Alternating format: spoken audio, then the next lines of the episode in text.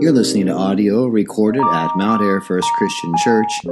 For more resources or to contact us, look us up at www.mountairfirstchristianchurch.org.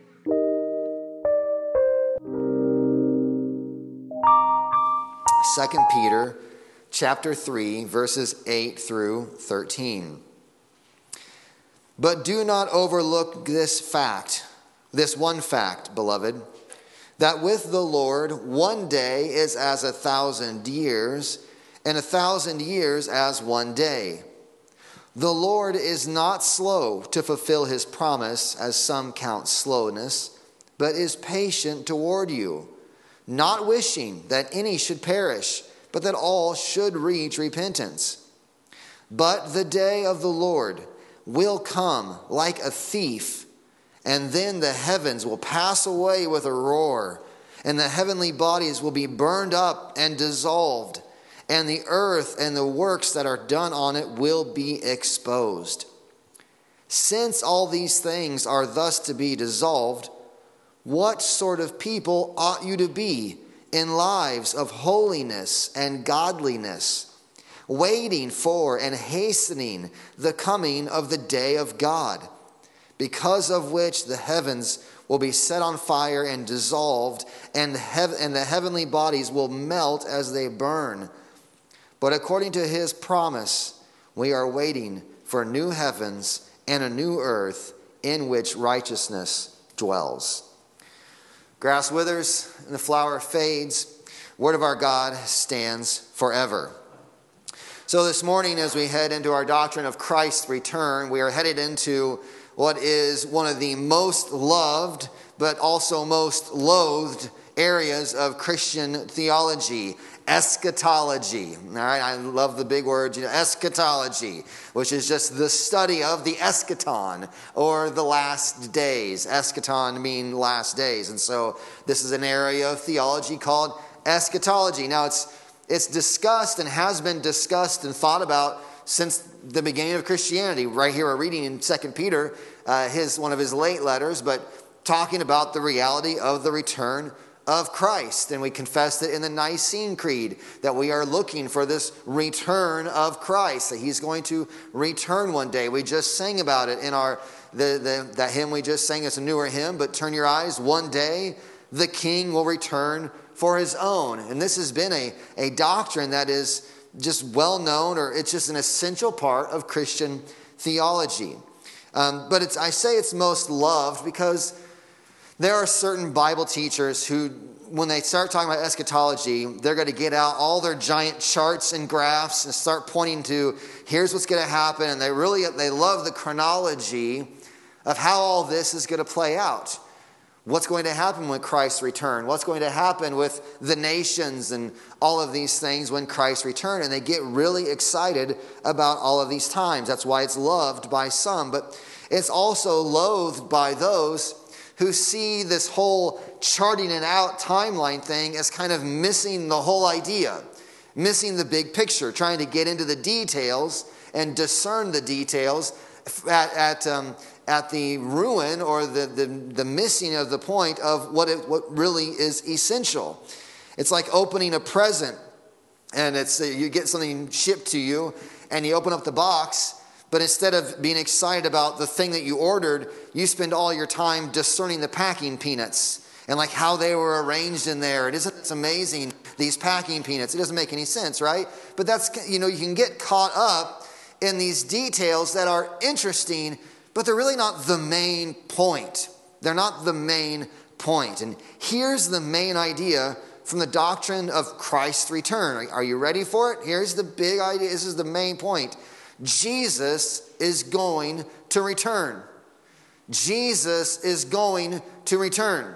Christ is coming back. And it may seem silly to state that so emphatically, but it is a doctrinal position that we must be absolutely clear on, that Christ, who ascended into heaven there in Acts chapter 1, which we could look at, Christ resurrects, spends 40 days ministering to his disciples, and then they go and at the beginning of the book of Acts, They're looking, and Jesus ascends into heaven. He ascends, and he's swallowed up by a cloud. And we don't really know. It's hard to see what then happens after he goes into this cloud, which is kind of Old Testament language of he's caught up into the glory cloud. He's caught up into the glory of God. And he ascends then into heaven. And as they're standing there, the men, of course, astonished at this person who's disappeared into the clouds, as one would be. An angel appears and says, "What are you doing? Why are you staring at this event?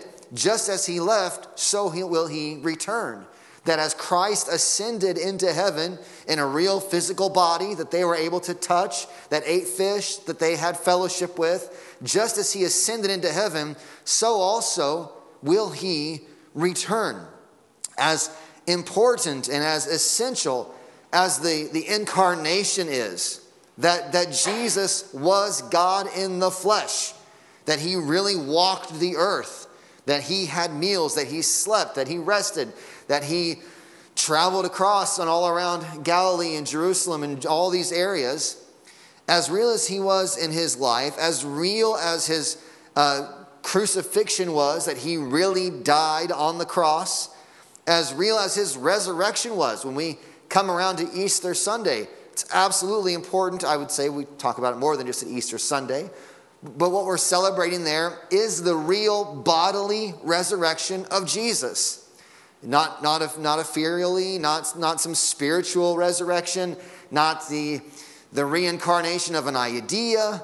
But no, Jesus in his real physical body rose from the grave. The grave clothes that had wrapped around him were left in an empty pile of cloths. And his real body was there. He ate fish with them. He was able to, Thomas stuck his hand in his side and felt the holes in his hands where he'd been crucified.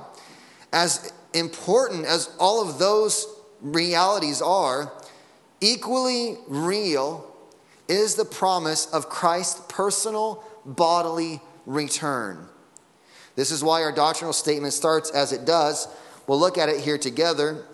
I got it up on the screen. It's a shorter one this time. It's not quite as packed in there. This is what the doctrinal statement says, point 9. We believe in the personal, bodily, and glorious return of our Lord Jesus Christ. The coming of Christ at a time known only to God requires constant expectancy and, as our blessed hope, motivates the believer to godly living, sacrificial service, and energetic mission.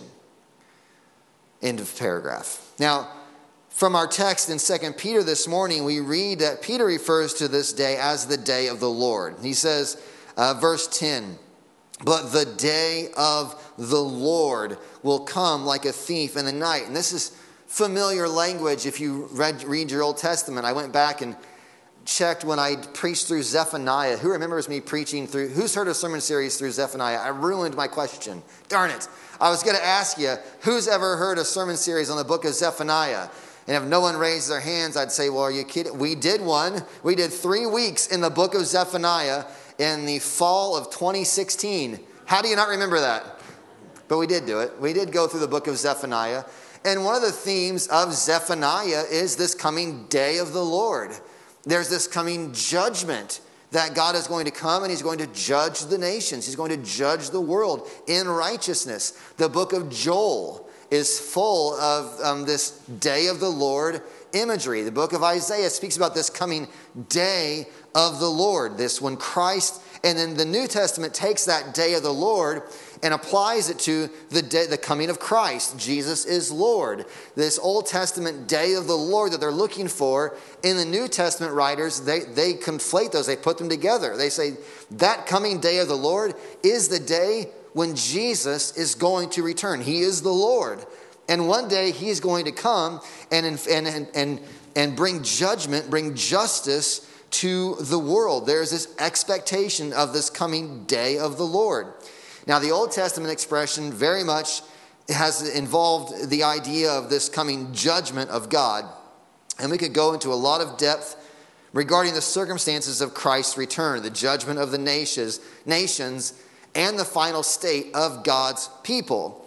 But that's kind of next week. Next week, our 10th doctrinal statement is on the final state and personal responsibility, I think is how it's said. That's coming up kind of next week, this final state, the kind of how that's going to go down. But next week is focused on the reality of the return of Christ. But this week is focused, next week is more in line with the judgment of the nations and the final state of God's people. This week, we're focusing on the reality of just the return of Christ and the implications that flow from that reality.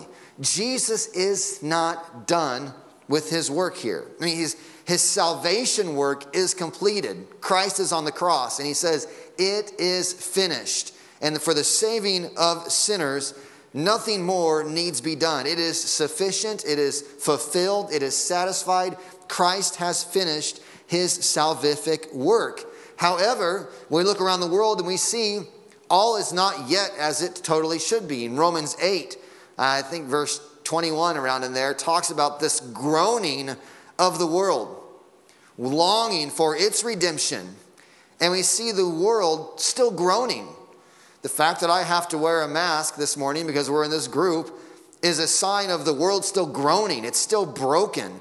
There's still things that go wrong, and it's groaning and waiting for the day of its redemption. Christ is going to come and consummate his kingdom here on earth. He's going to finish his work. There is business yet for him to complete. It's important to remember that as much as we stress the reality of Christ as a real person in space, time, and history, and the reality of his work on the cross, his burial, and his resurrection, it's important to remember the real life return of Christ to this earth. Christ himself said this is what he would do. Jesus is prophet. He operates in all three of these roles as prophet, priest, and king.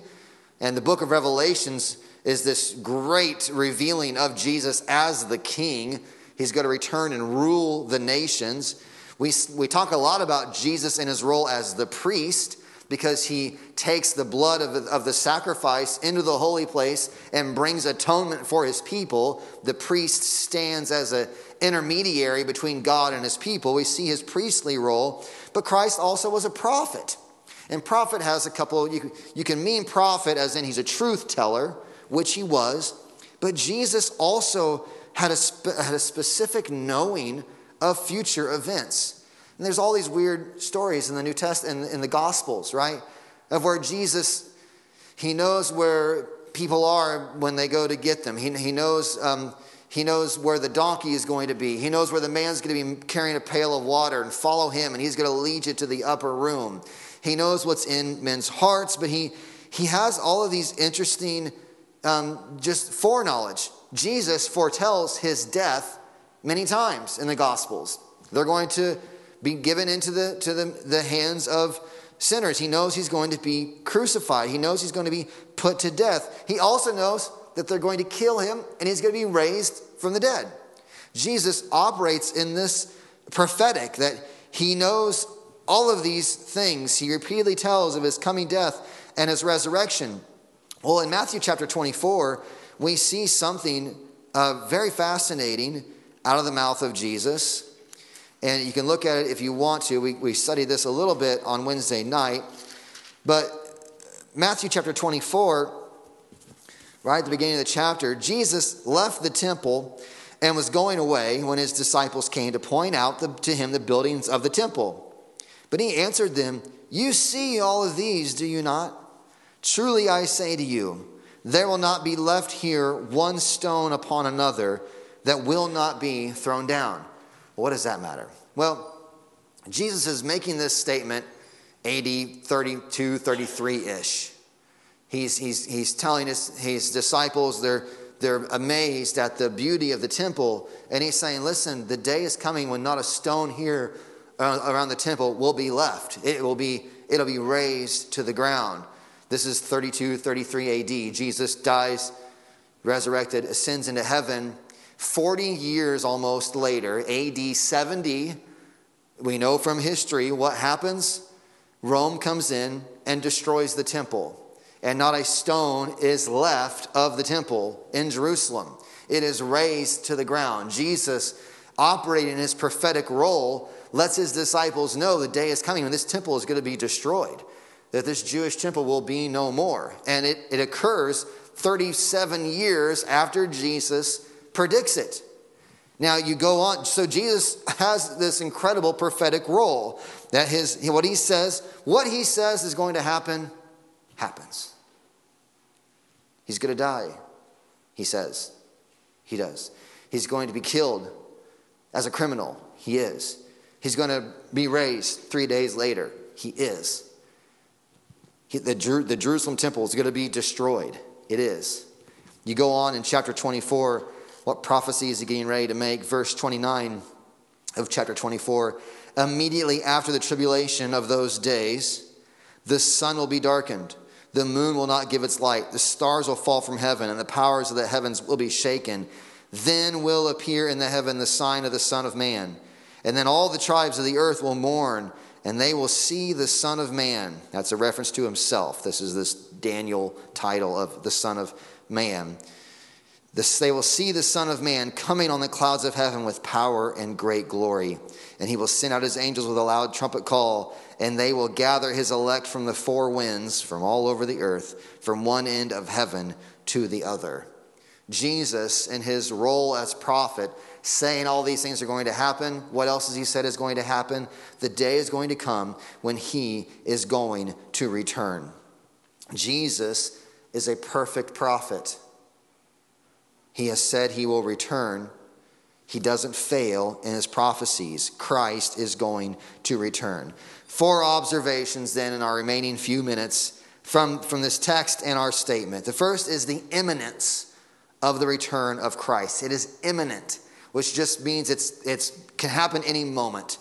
That's what Peter makes this reference that he's heard from Jesus himself, right? We read it there in Matthew 24. Paul quotes it also in 1 Thessalonians chapter 5, but here Peter says in 2 Peter 3:10, but the day of the Lord will come like a thief in the night. There, Jesus' return is imminent. It can come at any moment, and you won't necessarily be expecting it. No one's expecting the thief to show up in the night. That's why they show up in the night. But there is nothing remaining to happen for Christ to return. His return is imminent. Paul, as I said, quotes Jesus also in his statement in 1 Thessalonians. If you want to look there as well, go to 1 Thessalonians chapter 5. We'll look at verses 1 through 6. This is Paul writing to the church at Thessalonica. He says, now concerning the times and the seasons, brothers, you have no need to have anything written to you, for you yourselves are fully aware that the day of the Lord will come like a thief in the night.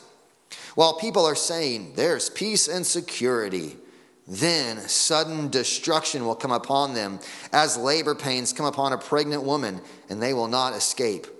But you are not in darkness, brothers, for that day to surprise you like a thief, for you are all children of light, children of the day. We are not of the night or of the darkness. So then, let us not sleep as others do, but let us keep awake and be sober. He says there again, reaffirming the idea that Jesus' day coming is going to be a surprise as regards to the timing. He says, that this is not, you are not in the darkness, brothers, for that day to surprise you like a thief would. He doesn't mean that we're all of a sudden going to know when that day is going to be, but that we are to be living in an expectancy that this is going to happen, that the imminent return of Christ is to be expected. This produces in God's people a glad expectancy. Our Savior is returning. He has not abandoned us. He has not left us. He is returning to redeem this world and to rescue his people. Our passage in 2 Peter says that according to his promise, we are waiting for a new heavens and a new earth in which righteousness dwells. Christ is returning. There should be then in the life of believers a hopeful expectancy in the return of Christ to establish his kingdom on earth with those who are his. It could happen at any moment. It could happen at any moment. They believed this in the early church. At 60 AD, 70 AD, 90 AD, they're expecting at any moment Christ could return. Should we any less, now that we've been here for a couple millennia, expect that Christ could return at any moment? Absolutely. He has promised he will. He has promised that he will. We certainly should live with an expectancy of the imminent return of Christ, where he will come and make all things new. So imminence comes from this text and from our doctrinal statement, but also comes from this doctrinal statement about Christ's return is sobriety.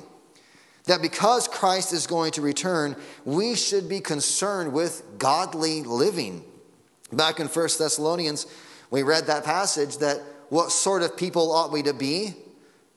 People living sober lives, meaning reflective, serious, taking seriously the things that are going on in our lives. Because the hour of Christ's return is at hand, it begins to flavor everything that we do.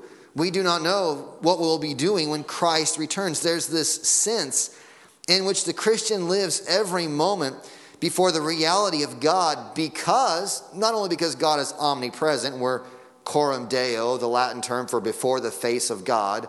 We are always before the face of God, but because he truly could return at any moment.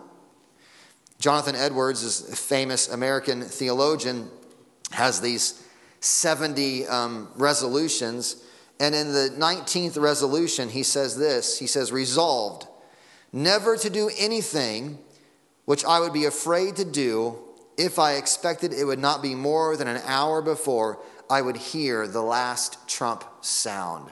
And by that he means when Jesus returns, the last trumpet sound. That was out of that Matthew 24 passage, sends out the angels, the trumpets shall sound, and they gather the elect from the four corners of the earth. I would never do anything which I would be afraid to do if I expected it would not be more than an hour before I would hear the last trump sound. There is a sobriety that comes with this reality of the return of Christ. How differently would your day look if you thought that it was the day that Christ was going to return? What activities would you not want to be caught doing? I know this sounds like sort of gimmicky, but there's this real practical application in our thinking that should come from the doctrine of Christ's return. His return is imminent. What do we want to be found doing? The thief coming in the night always surprises. That's the point that's being made. Be ready. It could happen at any moment. Be ready. So there's the imminency of it. There's the sobriety of the return of Christ. There also is this different perspective. Our doctrinal statement talks about we are to, as this constant expectancy. Our blessed hope motivates the believer to godly living. I would say that's kind of sobriety, trying to live Christ-honoring lives, but also sacrificial service. The return of Christ produces sacrificial service. Now, how is that so? Well, I think the return of Christ gives us a different perspective on the things of this world. When we have a proper view of Christ and his return, we begin to see what really matters. And the things of this life begin to lose their idolatrous appeal. Peter, in this passage, it's a pretty terrifying thing to read about, really, when he talks there in verse 10. The day is going to come, the Lord will come like a thief, the heavens will pass away with a roar, heavenly bodies will be burned up and dissolved, and the earth and the works that are done on it will be exposed. They'll be burnt. They'll be burnt up. These heavenly bodies will melt as they burn. We're waiting for this new heavens and this new earth. What is Peter saying is going to happen to those things that occupy so much of our lives in this world? They're going to be melted down with the rest of the world. For most of us, our lives are spent in the pursuit of creating or finding something of value in this life. So much energy is spent trying to fill this life with as much meaning as we can put into it. Whether that's through relationships, through the accumulation of possessions or money, or that's business success, whatever it may be, we have our hopes set on the things of this world. And when Christ returns, the things of this world that have not been for Christ, they don't last. They don't last. They will not last the return of Christ. Think of all the effort that is spent to try and create something that outlasts yourself. So many are tied up with trying to leave a legacy. Don't you wonder how many midlife crises are just the outpouring? They're ignited with the realization that you don't have enough time left to leave the legacy you always thought you wanted to leave. You're not going to leave the mark you wanted to leave. You know, there's this phrase that was attributed to Malcolm Forbes. I'm not sure if that's right or not. But you've heard the saying, he who dies with the most toys wins. It was very popular for a while. You put it on the back of your sports car. I guess if you bought a big fancy car, you put it on the back of he who dies with the most toys wins. And we kind of see, okay, that's very vain. That's childish. That's ridiculous. But honestly, I do think it diagnoses a lot of our consumeristic mindset. We can see the silliness of it, but practically, how much of that actually applies to our way of thinking? He who dies with the most stuff, or he who dies with the most accolades, he who dies with the most possessions, he who dies with the greatest reputation wins. One of my favorite Piper lines, John Piper wrote in his Don't Waste Your Life book, is he had this little plaque hanging, and it's this tagline of, only one life, 'twill soon be past. Only what's done for Christ will last. Only one life, 'twill soon be past. Only what's done for Christ will last. And when you think about the doctrine of the return of Christ, it brings us some perspective, allowing us then for sacrificial service, because the things of this world is not what the world is all about. Darla and I have been watching a TV show, The Right Stuff, and it's about the Mercury 7 at the start of the NASA program, and they're getting into space, and it's a fascinating TV depiction of this event. I'm not sure how accurate it is, but the argument, the fight between John Glenn and Alan Shepard about who gets to be the first one into space, and Alan Shepard, I mean, who knows the name Alan Shepard? You heard the name Alan Shepard? You heard the name John Glenn? Okay, so see, they've done some good stuff because we've all heard it. Now, I'd be interested if we got some more school-age children in here and asked them if they've heard of John Glenn yet, if they've heard of Alan Shepard, if they've heard of Neil Armstrong, Buzz Aldrin yet. I'd be interested to see if they've been taught that, because the whole point, John Glenn is just obsessed. He wants to be the first man in space because he knows schools are going to teach the name of the man who's the first one, first American. The Russians had already made it. The first American into space. He wanted to be remembered. He wanted to be remembered, and he's giving all of his energy for this notoriety. And I can imagine that being a great driving force. John Glenn, the first man to orbit the planet 3 times. Thought he lost the heat shield, and it's a fascinating story. But Alan Shepard, the first one officially in space, he just didn't get orbited. So we know their names, but honestly, you know that notoriety is going to wear out. In 100 years, are they still going to be teaching about John Glenn and Alan Shepard? I mean, no shade on their accomplishment. I'm not trying to say, no, put them down, but think of the great figures all throughout history that aren't even taught anymore. Christ is coming. And it should give us perspective on the things that really matter. It liberates us to sacrificial service, because you're chased after all these things that won't really stand the test of time, begin to lose their appeal. And so then it liberates you to live for things that really matter. Only what's done for Christ will last, because I'm not having to chase all these things that don't really add up. I don't have to chase after all of this stuff that at the end of it all won't really matter. They're able to take a back seat. You're able to take a back seat for the good of others, because what's done for Christ is what will truly last. So it's imminence, it's sobriety, it's perspective, it's motivation. Not only does the imminent return of Christ cause sobriety and new perspectives, but it also gives positive motivation. Not only do you not want to be caught doing what you're ashamed of, but you are liberated to be caught living as God would desire you to live. Christ is returning. I remember when COVID came out, I was up here in the office, but the Utah Jazz is my NBA basketball team, and they're the ones that whenever COVID, Rudy Gobert was the first guy that got a positive coronavirus test, and they shut down the NBA, right? You remember that? It seemed like 4 years ago. It's like just a little over 6 months ago. They shut it all down. And you think about the NBA when COVID struck. What if all of those guys, once they thought, you know, we're canceling all NBA games, what if they just began to live like, well, I guess this is over. I'm done. And they just went off and started eating pizza and sitting around playing video games. When the NBA came back, they weren't going to be ready, were they? But because they knew the NBA was going to return, they kept working out. They kept laboring. They kept practicing their shot. They kept working because they knew it was going to return. When this last time when Darla was up in the hospital, normally when Darla's had stays in the hospital, I've stayed with her just because, you know, I can nurse for her. I can go and get different things. I can take care of her. But because of COVID, I wasn't able to stay. They're like, get out, sir. We don't want you anymore. Go home. So I had to go home. And you go home. And so then because I'm home, the kids are able to be home. And so therefore, they're not at grandma's and people are at home, messes are being made. Now, I had a couple of options there. I could live like Darla's never coming home and let the house go to pieces, which is my inclination. Or I could live with the reality, Darla's coming home.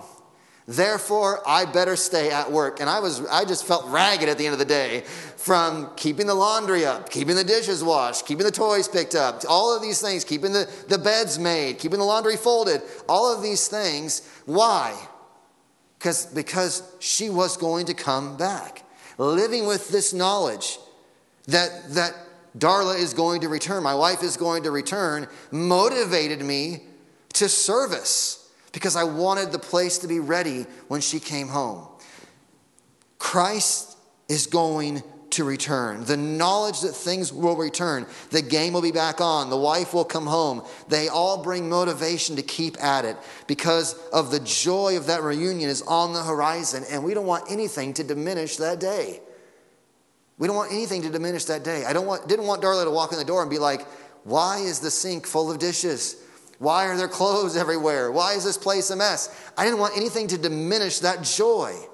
So I was motivated to work hard for sacrificial service because I knew that day was coming. Christ has promised to return. And the New Testament writers comforted and motivated their people with this truth.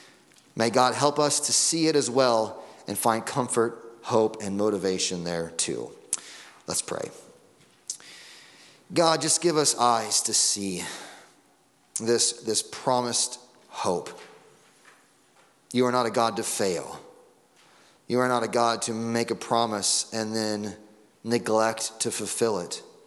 You have said you will return.